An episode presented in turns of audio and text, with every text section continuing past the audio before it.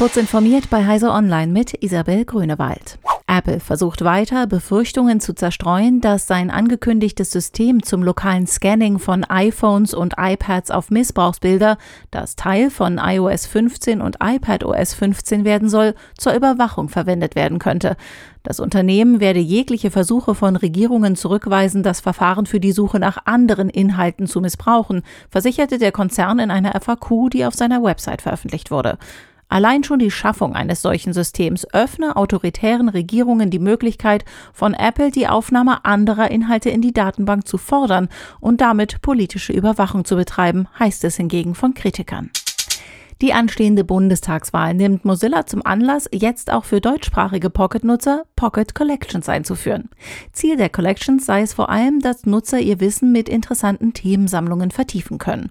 Vor allem zur Wahl im September sollen die Sammlungen Hintergrundinformationen und Inhalte zur Verfügung stellen.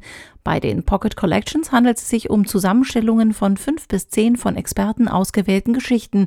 Neben Sammlungen zur Bundestagswahl sollen auch Themengebiete behandelt werden, die der Unterhaltung dienen. Der Verband der TÜV e.V. ist der Ansicht, dass im Lastwagen insbesondere auf der Langstrecke Wasserstoff als Alternative zu batterieelektrischen Antrieben eine Chance hat. Als Brückentechnologie hat der Verband dabei die Umrüstung von Verbrennungsmotoren zum Betrieb mit Wasserstoff im Blick.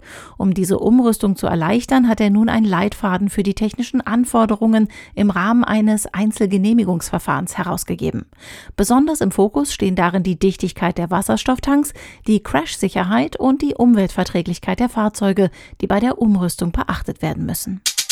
Raumanzüge für eine Mondlandung sind sagenhaft teuer und frühestens 2025 verfügbar. Das geht aus einem Untersuchungsbericht des NASA-Rechnungshofs hervor. Seit 14 Jahren arbeitet die NASA an der nächsten Generation der Raumanzüge, was bislang 420 Millionen US-Dollar gekostet hat. Dieser Geldberg wird auf mindestens eine Milliarde Dollar anwachsen, bis die ersten zwei einsatzbereiten neuen Raumanzüge zur Verfügung stehen. Diese und weitere aktuelle Nachrichten finden Sie ausführlich auf heise.de. Werbung. Für alle Mac-User könnte das nächste Tool sehr hilfreich sein. Clean My Mac X von MacPaw, die ideale Entrümpelungs-App für den Mac.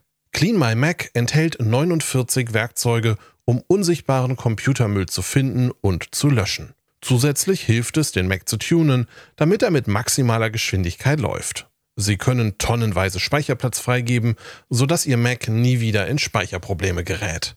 Außerdem bekämpft Clean My Mac Mac-spezifische Malware und Adware und schützt Ihren Computer.